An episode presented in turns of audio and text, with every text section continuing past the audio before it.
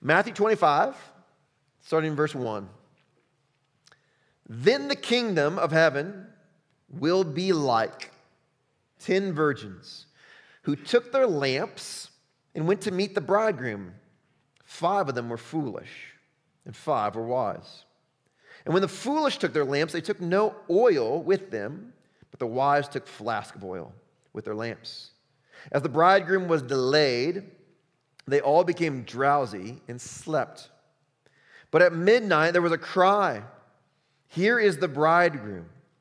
Come out to meet him. Then all those virgins rose and they trimmed their lamps. And the foolish said to the wise, Give us some of your oil, for our lamps are going out. But the wise answered, Since there will not be enough for us and for you, go rather to the dealers and buy for yourselves. And while they were going to buy, the bridegroom came. And those who were ready went with him to the marriage feast, and the door was shut. Afterwards, the other virgins came also, saying, Lord, Lord, open to us. But he answered, Truly I say to you, I do not know you. Watch therefore, for you know neither the day nor the hour. This is the word of the Lord. You guys can have a seat. Um, for those of you who've been around, you probably know um, before we lived in Utah, we lived in Chicago for about 10 years. And in Chicago, I led a ministry of young urban professionals. So I'm talking about kids who are out of college, they finished college and they're getting their first job in the real world. Uh, they're, they're young, they're in their 20s, they're single, they're ready to mingle. Um, it, it was it was crazy. And, and, there was a thousand of them. I'm not exaggerating. A thousand young urban professionals um, just ready to, they're moving into Chicago. They're ready to party, ready to have a good time. And I'm just like, come on, baby, love Jesus more. Like, and what this means is I'm constantly doing weddings. If I wasn't careful, like every weekend of the summer was a wedding. Um, I had to be like, no, I just can't do your wedding. I'm just doing too many weddings. Um, and so I've done a lot of weddings, especially during that time of my life. Um, and I've got some crazy wedding stories. I'll tell you some later. But there's one in particular that I want to share with you this morning. whenever I do a wedding, I view it as my kind of job to make sure that every moment, from the moment the music starts to play at the, at the processional, the, the coming in of the bridesmaids, and all, the moment the music starts to play, to, to the moment like the last one walks out, right? That's all taken care of. Bride and groom have the best, sweetest ceremony that they will ever have, and that they remember it with joy and delight. That's my, that's my job. As soon as the last person walks out, I'm out, baby. I'm, we're good. Like my job is over. But everything in there, there's a weight. There's a weight that I carry in that. And, this, this wedding in particular, I had met with the bride and groom. We'd gone through all the premarital stuff and arranged all the details. I got a, my spreadsheets. I'm ready to go. Um, and so I, I'm got this thing on lock. And so I'm getting ready. It's a spring day in Chicago. It's pouring buckets of rain. I mean, buckets of rain. Um, they got this amazingly beautiful venue on the north side of the city. Um, and so I, I, I, hop in the car. I'm driving to the venue. I, I, got all my stuff ready, law unlocked. I get a phone call. It's a number I don't recognize. I'm like, oh, all right. So I pick it up. I'm like, oh, what's going on? Hello? It's the father of the bride. Father of the bride. He says, hey, man, uh, Pastor Knight, where, where are you? I'm like, oh, man, I'm on my way. Do you need me to pick something up for you? Or everything good? Like, he's like, no, no, no, we're, we're, we're starting. I'm like, uh, how am I, hang on, hang on, what, what, what? Like, my, my thing is, I always show up at least an hour early. And so I'm on my way. It's five o'clock. The wedding starts at six. Like, we're good. And I know I'm good. I'm like, hang on, hold on. There's like, like, my heart is like doing something funny. Uh, I'm like, what's, wait, what? No, no, no, no, no, no. Like, it starts at six. He's like, no, Pastor, no, it starts at five. I'm like, no, sir. The, the, the uh, I, have the invitation. Like, the wedding starts at six. It's like, no, the wedding starts at five. I, I start rummaging through the passenger seat. I pull out the invitation, and in big, bold letters, 6 p.m. I'm like, we're good. What's going on here? And I realize underneath it, cocktail hour. I'm like, I'm going to be there. I just floored. I just got like, like I get there as fast as I can. I, it's I remember it's dumping buckets. I'm running through the rain down the street because in Chicago there's no parking. I'm parked illegally, right? I can't. I don't have time to find a spot. I'm, I run in. I throw my rain jacket at somebody. I run up there. I'm just covered. I'm flustered. I have no idea what's happening. I'm like, let's go. Um, and, and they start the music, and we just we just roll, and we started exactly on time. And the bride never knew a thing about it, right? I think her family hated me, but she never knew right? And I don't know if you've ever experienced a late wedding. I don't know if you've ever experienced a crazy wedding. I've been to some of some. I got some other crazy stories, but those are for another day. But you have to understand the pressure of a wedding in order to understand this parable. And, and really, you got to understand weddings to understand the redemptive history of the Bible, right? We talked about that several weeks ago at the very beginning of the series, like this redemptive arc of human history, right? A running theme through all of that is this theme of a wedding from the Old Testament all the way throughout the New Testament and all the way into eternity. Now, as we talk about this this morning, I, I want to kind of lay the groundwork for us because I don't want anybody to get lost along the way because uh, this, this might be a sermon that you get lost if you're not careful, okay? Um, it's been a crazy weekend, all right? Um, here's what we're gonna do. There's gonna be a lot of scripture up front because I, I wanna lay the groundwork for this. Okay, so we're gonna just be in the Word a lot up front this morning. I hope that's okay. I mean, you came to church. I hope you're ready to read your Bible. Um, we're gonna get into the, to the Word of God. I just wanna I wanna show you this this this this theme throughout all of Scripture uh, of the bride and the bridegroom, uh, this this wedding that's coming. Okay, I want to show you that to you. I, I, and then I want to unpack this parable, and then we're going to get really, really practical. All right, so I'm just going to give it to you up front. That's what we're going to be doing. Everybody on board with that? All right, so wedding theme throughout Scripture. Uh, we're going to go all the way back to Exodus 20, right? The Ten Commandments, right? Charlton Heston goes up on the mountain, and the first one he gets is Moses, by the way. The first one he gets is this You shall have no other gods before me. Right, right from the get go, we see God says, Man, this is going to be a monogamous relationship. You ain't having anybody other than me, okay? You shall have no other gods before me, right? I want, I want something special here. I, I want to be held in regard by you. Ezekiel 37, verse 27, God says to the people, My dwelling place shall be with them, and I will be their God, and they shall be my people. God wants an exclusive relationship with his people, right? He, well, listen, I'm committed to you. I'm going to be your God. You're going to be my people. Like, this is a mutual deal. I'm not going to have any of the people, okay? I, the, the people of Israel, that's my people. Everybody else, they can do their own thing. You're my people, but I'm going to be your God, right? Right? Zechariah 8, 8. God says, And I will bring them to dwell in the midst of Jerusalem, and they shall be my people, and I'll be their God in faithfulness and in righteousness. In faithfulness and righteousness, I'm going to be your God. You're going to be people. I'm going to bring you into this special place. Or I'm going to, I'm going to carry you over the threshold, baby. I'm going to pick you up. Or I, we're my, into this city that I prepared for you. Jerusalem is my city. This is a mutual, monogamous, exclusive relationship, and I'm bringing you into my home. Jeremiah 32. And they shall be my people, and I will be their God. I will give them one heart and one way, that they may fear me forever, for their own good and for the good of the children after them. And I'm going to look out for generation after generation after generation of people. I'm going to take care of them. I will make them an, an everlasting covenant. I will not turn away from them in doing good to them. I'll put the fear of me in their hearts, that they may not turn away from me. God says, I'm going to set up an everlasting covenant, right? Not till death do us part. I'm talking forever, right? Like that, that's the type of covenant we're working on here, okay? And so I'm going to put this deep in their hearts, and I am never going to turn away from them doing good. Forever and ever and ever and ever, I'm just going to do good to them. I'm going to be an amazing, loving husband to these people who are my people, okay? Now, that's how God is portrayed. But how is Israel portrayed? Not so good. If God is portrayed as this faithful, loving husband, the people of Israel are most often pictured as the unfaithful, adulterous wife. Okay? This is the people of Israel. And we see this again and again and again and again and again and again. If you've ever read your Old Testament, you know the story. They are constantly turning away from God and pursuing uh, lesser false gods, pursuing other nations to supply for their needs, constantly turning away, constantly turning away. And he's constantly wooing them back, wooing them back. So much so that God calls a prophet Hosea. Hosea, he says Hosea, here's what I want you to do. I want you, this faithful man of God, prophet of God, I want you to go. I want you to go to marry this lady who's the most promiscuous lady in the world, right? Everybody knows. Everybody knows. Like, nobody's going to be marrying this lady. Okay, so everybody knows who she is. And Hosea is like, I will.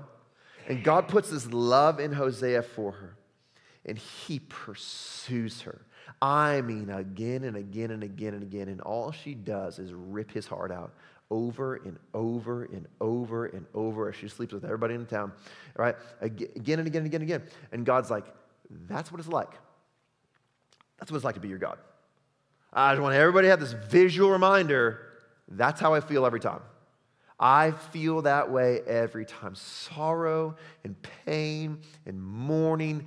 That's what it's like to be your God constantly, always pursuing you with love and kindness. And we see the prophets talk about this again and again and again. My favorite, Ezekiel. Ezekiel had a favorite word. Anybody know, know what it was? Anybody knows what it is? Okay, you'll find out here in a second. Uh, if you got kids in the room, earmuffs. Ezekiel 16. You played the whore. That's his favorite word, by the way. 40 times, one little letter. Um, you played the whore also with the Assyrians. He's talking about Israel, this, these people. You played the whore with the Assyrians because you were not satisfied. You didn't give what you wanted, so you pursued it with the Assyrians. Yes, you. You played the whore with them, and still you were not satisfied. They didn't give you what you wanted either. You multiplied your whoring, also with trading with Chaldea, and even this you were not satisfied. You want to read more of that? It's the entire book, okay? That's like, how many verses is that? Two verses, okay? The entire book is that. He just constantly, you're a bunch of whores. Like that's Ezekiel's favorite word. It's a great book. I should read that later. But all jokes aside, right, th- this is the picture that's painted in the Old Testament. And the imagery continues in the New Testament, but it's actually multiplied. Jesus becomes the bridegroom, and his church becomes the bride. Jesus uses imagery throughout his ministry. Uh, one, one famous time is Jesus being challenged on fasting, right? His disciples aren't fasting. Now, the disciples of John are fasting, the disciples of the Pharisees are fasting. Jesus, why aren't your disciples fasting? He paints the picture of the bride and the bridegroom. He says, Can a wedding guest fast while the bridegroom is with them? That's not how this works. As long as they have the bridegroom with them, they cannot fast. The days will come when the bridegroom is taken away from them, and then they will fast. Right? Jesus is saying, listen, I'm the bridegroom and I'm with my people. I'm with them. I'm with my disciples. I'm with my followers. They're not going to fast, right? This is the feasting time, right? But there's a day coming when the bridegroom will be taken away. And there's a day coming when the bridegroom will return to take his bride home. Yet in the meantime, while he is present with them, fasting and longing for his return are not necessary. It's not necessary because he's with them. The Apostle Paul carries this language through his epistles. Uh, famously, Ephesians 5, you probably know Ephesians 5 25, uh, talking to husbands. He says, Husbands, here's your job love your wives as Christ loved the church.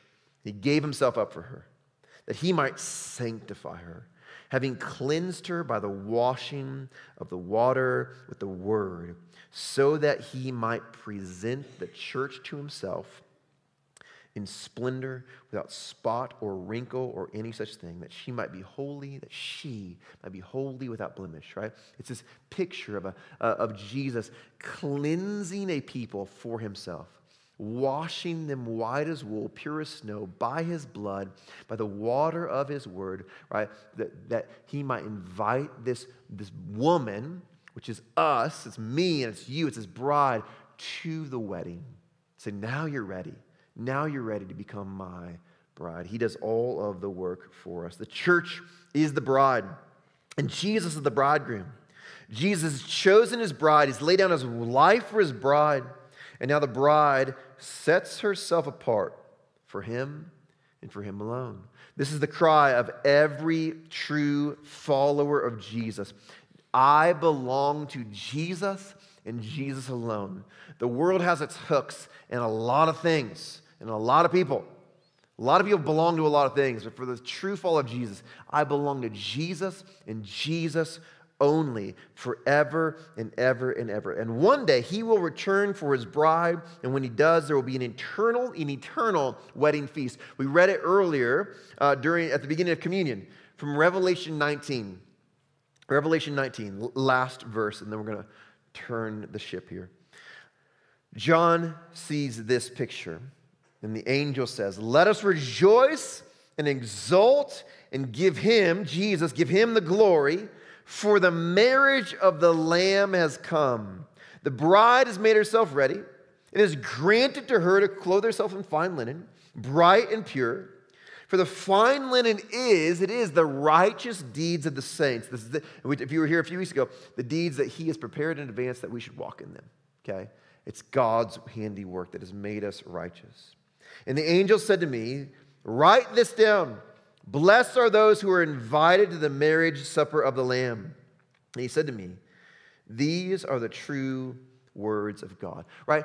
John, seeing this vision, blown away right? If you remember earlier, uh, we read the whole text, right? The angels are like the peals of thunder, like the roar of many waters, this great multitude singing the praises of the Lamb. And John is just like, oh my God, look at this. This is amazing. And the angel's like, hey, buddy, listen up. You need to write this down, right?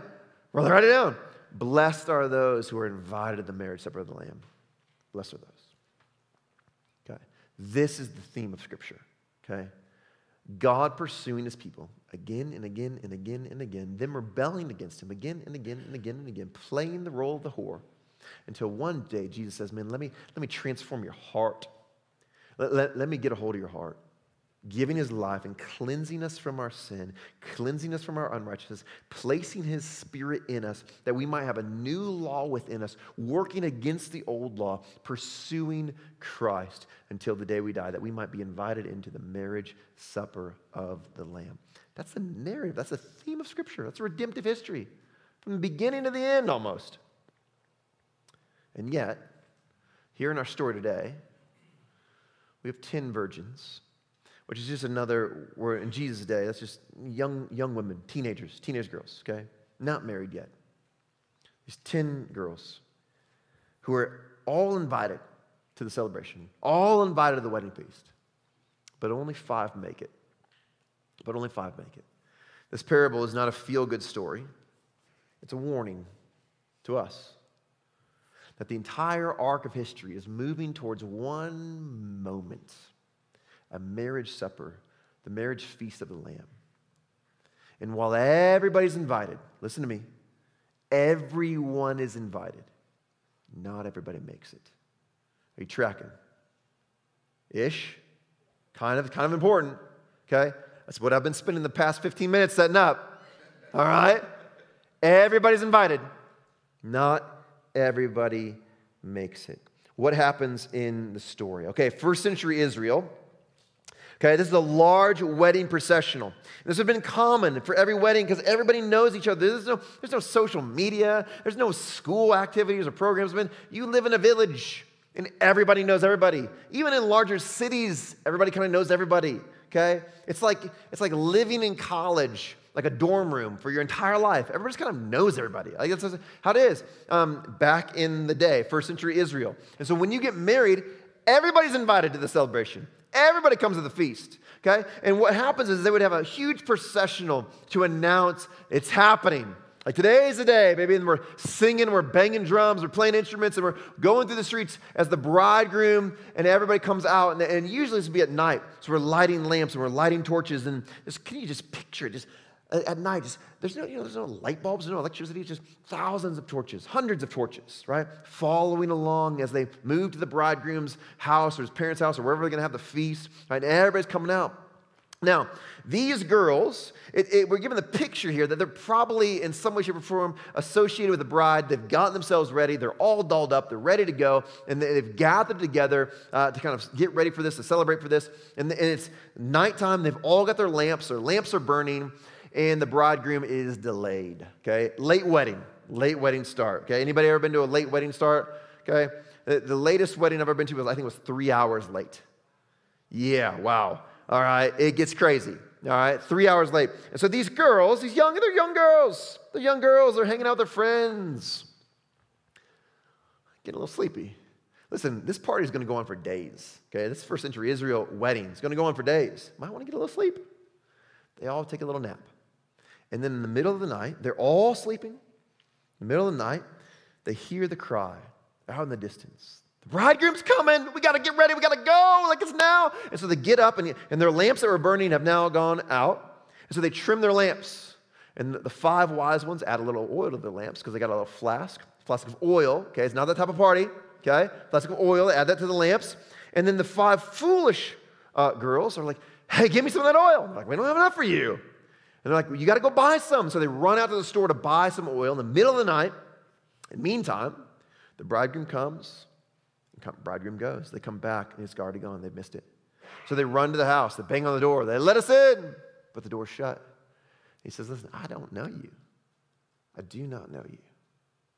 They miss out. I think so many people put off the most important things until tomorrow.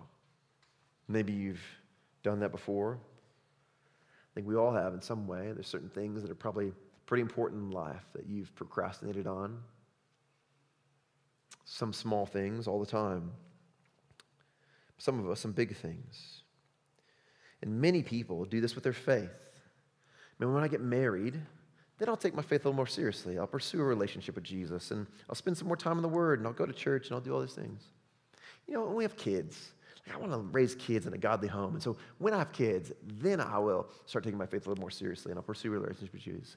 Man, my kids are driving me crazy. So maybe when my kids get a little bit older, then I'll have some time to actually put into my relationship with Jesus. Maybe when my kids get out of the house, I'll have some more time in my life to put into my relationship with Jesus. But someday, out there in the distance, I will put some effort and energy into developing a relationship with Jesus.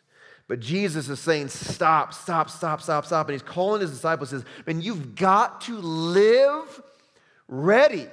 You got to live ready. In a world of procrastination, you, the church, my disciples, you must be the ones who are ready. We live ready. In a world full of procrastinators, in a world of procrastination, everybody in this room has procrastinated at one point in time in your life or another. Some of you do it every day. But we must be people. And when it comes to this, when it comes to our faith, we're the people who live ready in a world of procrastination. Most Americans procrastinate, but most are not chronic procrastinators. It's pretty staggering. In the 1970s, about 5% of Americans were found to be chronic procrastinators. And by chronic, like a study was done, and what they meant by chronic was that in every area of my life, I just put everything off okay? I'm talking about my career and my family and my marriage and my kids and my, my friends and, and everything in my life. It's kind of like, uh, tomorrow to take care of itself, right? But that number has increased. Today, about 20% of Americans are chronic procrastinators, which is a big number. I would say a big 20% of us say, man, everything in my life, I just going to put it off.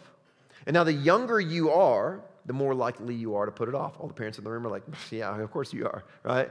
Anybody ever have a college student? Like anybody, anybody a little bit older than me, raise a college kid? Yeah. Or would, did they procrastinate ever? Like once in a while? Every, every now and then? All the time. Studies show that around 50% of college students procrastinate in a constant and chronic manner. Okay? Half of college students are like, I just don't do anything. Tomorrow, it'll, it'll figure it out tomorrow. 75% of them consider themselves to be procrastinators, and 80 to 95% of college students procrastinate. 80 to 95% of college students are like, yeah, I procrastinate. And half of them procrastinate, procrastinate all of the time. I just found this out not too long ago that in, in Bountiful, uh, in high school, and maybe this is true like in all of Utah, I don't know, um, that you can retake a test. You guys know this? There's like a thing. Everybody, everybody know this? Like you, you go, you take your test, and you don't like your score, you just go take it again. What? What are we doing to our children, man? Like, no wonder the procrastination's on the rise. I wouldn't study for anything. I'll just go take the test. If I don't like it, I, will figure out what I did wrong and go take it again. I wouldn't study. I'd put everything off into the last minute. I can do the assignment again. Let's do that. That sounds great. Of course, we do this. Procrastination is on the rise, and in some ways, we are all procrastinators. But I want you to know this. Listen to me. You know, that doesn't mean you're being lazy. There's a difference between procrastination and laziness. I read this article in the New York Times this week about procrastination, and it said this. I thought this was good. It says, if you've ever put off uh, an important task by, I don't know, let's say, alphabetizing your spice drawer. Anybody? You know, it wouldn't be fair to describe yourself as lazy. That's not lazy. After all, alphabetizing requires focus and effort. And hey, maybe you even went the extra mile to wipe down each bottle before putting it back. It's not like you were hanging out with your friends or watching Netflix. You were cleaning, something your parents would be proud of. This isn't laziness or bad time management. This is procrastination. What's fascinating in the text, Jesus doesn't call these girls lazy. Like they're sleeping. He doesn't call them lazy, he calls them foolish. They're foolish. That's what procrastination is it's, it's foolish because it only hurts you primarily. You are the victim of your own procrastination, right? I am the victim of my own procrastination. Procrastination is derived from the Latin verb procrastinare, procrastinare, whatever, Latin. I didn't learn Latin.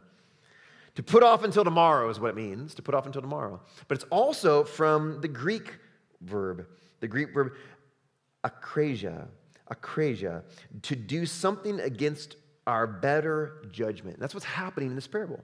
These women are putting off until tomorrow something against their better judgment.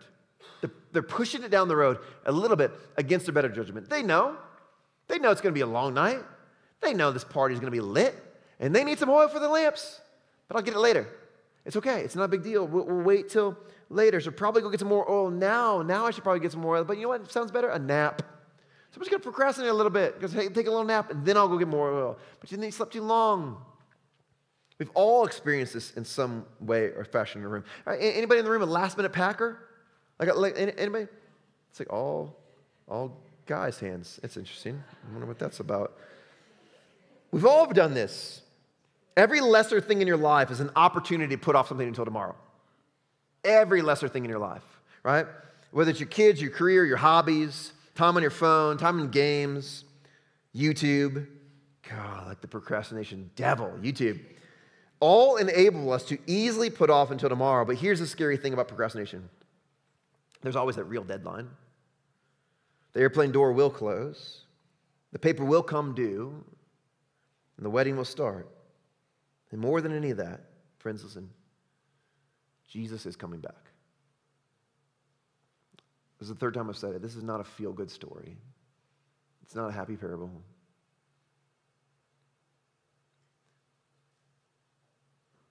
Jesus is coming back. Everyone's invited to the feast. Not everybody makes it. Not everybody makes it. So many people in the world are putting off till tomorrow what they need to be doing today in order to live ready in a world full of procrastinators. We need to be a people who are living ready. Procrastination is harming us, it's harming you.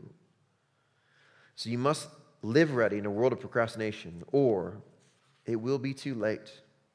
This parable is a warning for us. So then the question is, as we kind of turn the ship again for the last time, how do we do this? How do we people who live ready in a world full of procrastinators, a world full of procrastination? How do we do this? How do we live ready for the return of Jesus? Well, I think we simply ask one really, really simple question. One simple question. What do Christians do in order to stay near Christ and to keep your relationship with Him burning. Like, what do we do? How do we do that? Right? To extend the, the parable a little bit farther, maybe outside of the bounds of what Jesus meant, um, but I think it's a good one, right? What is the oil? Right? What is the oil that we're putting into our lives to keep it burning? We've got to keep it burning. How do we stay ready? How do we stay engaged in our relationship with Jesus? And the same way you stay engaged in any relationship is the answer. And, and I could give you 50 things this morning, 50 things. But you guys don't have time for that. So I'm going to give you three. I'm going to give you three really quickly. These three have been true for 2,000 years, and they'll be true for another 2,000 if the Lord tarries, okay? You want to be ready? First, primary. Primary is prayer. Prayer is primary. We must be a people of prayer. I don't know anyone ever who has had a deep, vibrant, beautiful, flourishing relationship with Jesus in a rocky, turbulent prayer life. I don't think it's possible to have an intimate relationship with Jesus. It is not possible to know Jesus well, deeply, and intimately, and not be a person who lives, who is devoted to and committed to developing a life of prayer. Okay? It's not possible. And so here's a really, really easy question. Okay? How do I know if I'm ready? Tell me more about your prayer life. You want to know if you're ready? It's one easy question. How's your prayer life? How are you doing when it comes to prayer? I think that is the single marker of a people who are ready. Here at Flourishing Grace, man, we want to be a people who cry out and are devoted to prayer, people dependent on God. That's one of our pursuits, dependency.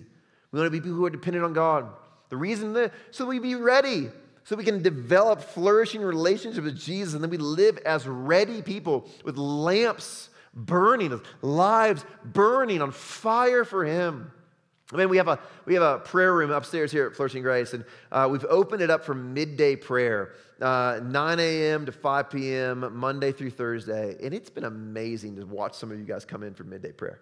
Like every time I see somebody come in, I'm like, "Hey, what are you doing here?" I'm like, "Oh, I'm going to pray." I was like, "Oh, it's like it's so unbelievable." Because Somebody's like, "Yes, like yes, like putting the oil into the lamp and saying, "Man, I'm just devoted to this thing." I, I want a relationship with Jesus. I want a relationship with Jesus. Why, why are, do so many people struggle in their lives of prayer? Right? I know not everybody. Some of you guys are men, you have unbelievable prayer lives. But for a lot of us, when I talk to people, like, that's the greatest struggle. It's like, man, I just struggle to pray regularly and, and, and consistently. I struggle with that. And I think the reason is procrastination. I mean, every morning at 8.45, every morning, I have an app on my phone, a prayer app okay? And it reminds me to pray every morning, 8, 8.45, okay? It's awesome. Except 8.45 is the time that I'm dropping my boys off at school. And so almost every morning at 8.45, um, I'll either lift up a prayer for them and kind of, it's a sweet moment of praying for my boys. Or, or I'll say, hey, as soon as I get into the office, as soon as I get into the office, I'll uh, spend some time in prayer. You know how that goes. I walk in the door, and, and, and my staff's here, and they, they ask me questions, they need to, or I got 50 million things running through my mind. I got to get these tasks I got to get done, right? And I was like, I just put it off. Just put it off a little bit. Just, just, I, I'm going to put this off for just five minutes as I drive to the church. It's no, no big deal. I'm just going to put it five minutes, and then it never gets done throughout the entire day. And I might accomplish 10 tasks that morning. I might accomplish 100 tasks that morning. But I did not keep the lamp burning. That's a big deal. You cannot abide in Jesus if you don't abide in prayer. And so let's be a people who commit to prayer every single day. Number two, number two out of three. Okay, we're almost there, friends. Time in the Word. Time in the Word, right? This book has been given to us as a gift from His hands. It's like, yeah, I want you to have this. I want you to have this. And it's critical to our relationship with Jesus, not because primarily it's a source of knowledge. Yes, there's a lot of knowledge in this about God, about history, about all kinds of things, and I love all that stuff, but it's primarily a source of intimacy and nearness. That's why it's been given to you. Not so that you might grow in knowledge, but so that you might grow in intimacy and nearness. I've been uh, discipling one of our students here at Flourishing Grace, and they asked me, I said, man, I, I want to I want to learn how to read the Bible more. I was like, oh, this is awesome. Let's do this. And I want to read the Bible more so that I can, uh, so that I can um, have verses in my mind and quote them like you quote them. And I'm like, oh wait, hang on, like we're off the rails. Like that's not that's not why we learn how to read the Bible. Uh, you can't approach the Bible as a place where you're going to have this information in your head and you're going to be able to impress people with your wow them with your smarts. Like that's not what it's for. It's for intimacy. It's for nearness. You must read the Word of God for intimacy. You got to read it every day. God is the loving Father who's given you this complex gift. He says, Curl up on my lap. Let me show you how it works. I, I want to open this with you. And, friends, every day of your life, there's an invitation from your gracious and kind Father to put oil in the lamp, to develop your relationship with Him. And one day, one day, if you do this faithfully, not only will your love for him grow, but your knowledge of him will grow. And when he returns, because he is coming back, it won't be an unfamiliar event. It'll be an event that you've read about again and again and again and again. And the words that he speaks over you will be words that you've read about again and again and again and again. And you'll say, Oh man, I know you. You say, I know you too. I know you too. Come on in. Lastly, last one gathering. We got to commit to the gathering and engaging together. Right here, this gathering right here, but then also just gathering together as, as men and women in Christ. Whether that's through table groups, talked about table groups earlier, right? This idea of pouring into each other's lives, getting each other's eyes up and off the things of the world. Because I know every single week, the moment you leave this room, okay, the world is pulling your eyes down. Look at your job, look at your career, Look at your money. Look at your bank account. Look at your marriage. It's going, it's going crazy. You got to do something about it. Look at your kids. They're crazy. You got to do something about that. Look at this. Like, pull your eyes down. This is what's important, right? Get your eyes on this. But the goal of this gathering is to get your eyes up. And there's, a, there's an easy correlation between those who gather regularly and say, This is a critical moment of my week, every week, and those who are like, nah, maybe once a month ah, you know, tomorrow. I'll, I'll go next week. I'll go next. That's called procrastination. And as we procrastinate, as we become procrastinators, man, the, the, the flame burns low, the oil runs out. And you can't just come in here once a month and try and try and get that steroid shot, that super gasoline oil, and just kind of, this is going to get me through the next month. It doesn't work that way. In fact, once a week is not enough. That's why we form table groups so that we can have regular experiences that get our eyes up off all the things in our lives and get them on Jesus. That's the goal. We need to engage in community. I don't think it's possible to have a burning relationship with Jesus and engage kind of in a life of isolation. We need each other.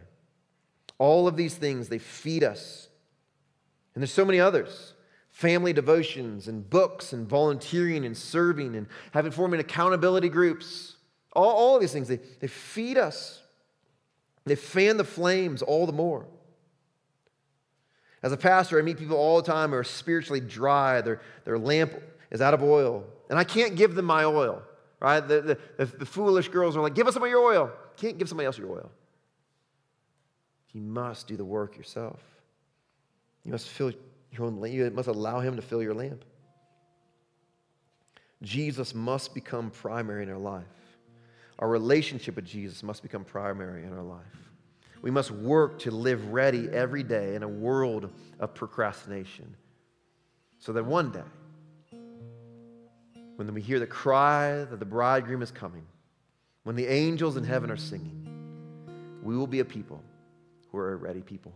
Here's what we're going to do. I'm just going to have you bow your heads. And for a minute, we're going we're gonna enter into just a minute of reflection and response.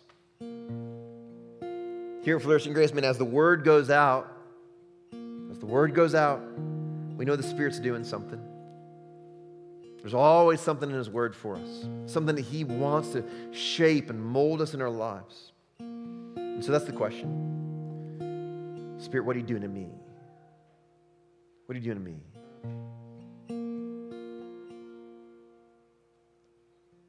What's the greatest source of my procrastination? What do I turn to? What affections, what distractions do I turn to in order to put off until tomorrow my relationship with Jesus?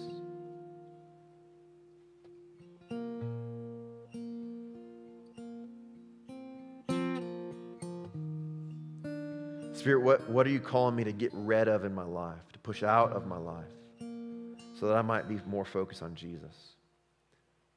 What distraction and some procrastinations have crept into my life? Maybe it's a relationship, maybe it's a habit, maybe it's a worry or a concern. What do I need to push out of my life? By the power of the Holy Spirit, what's He calling you? What's He calling you to push out?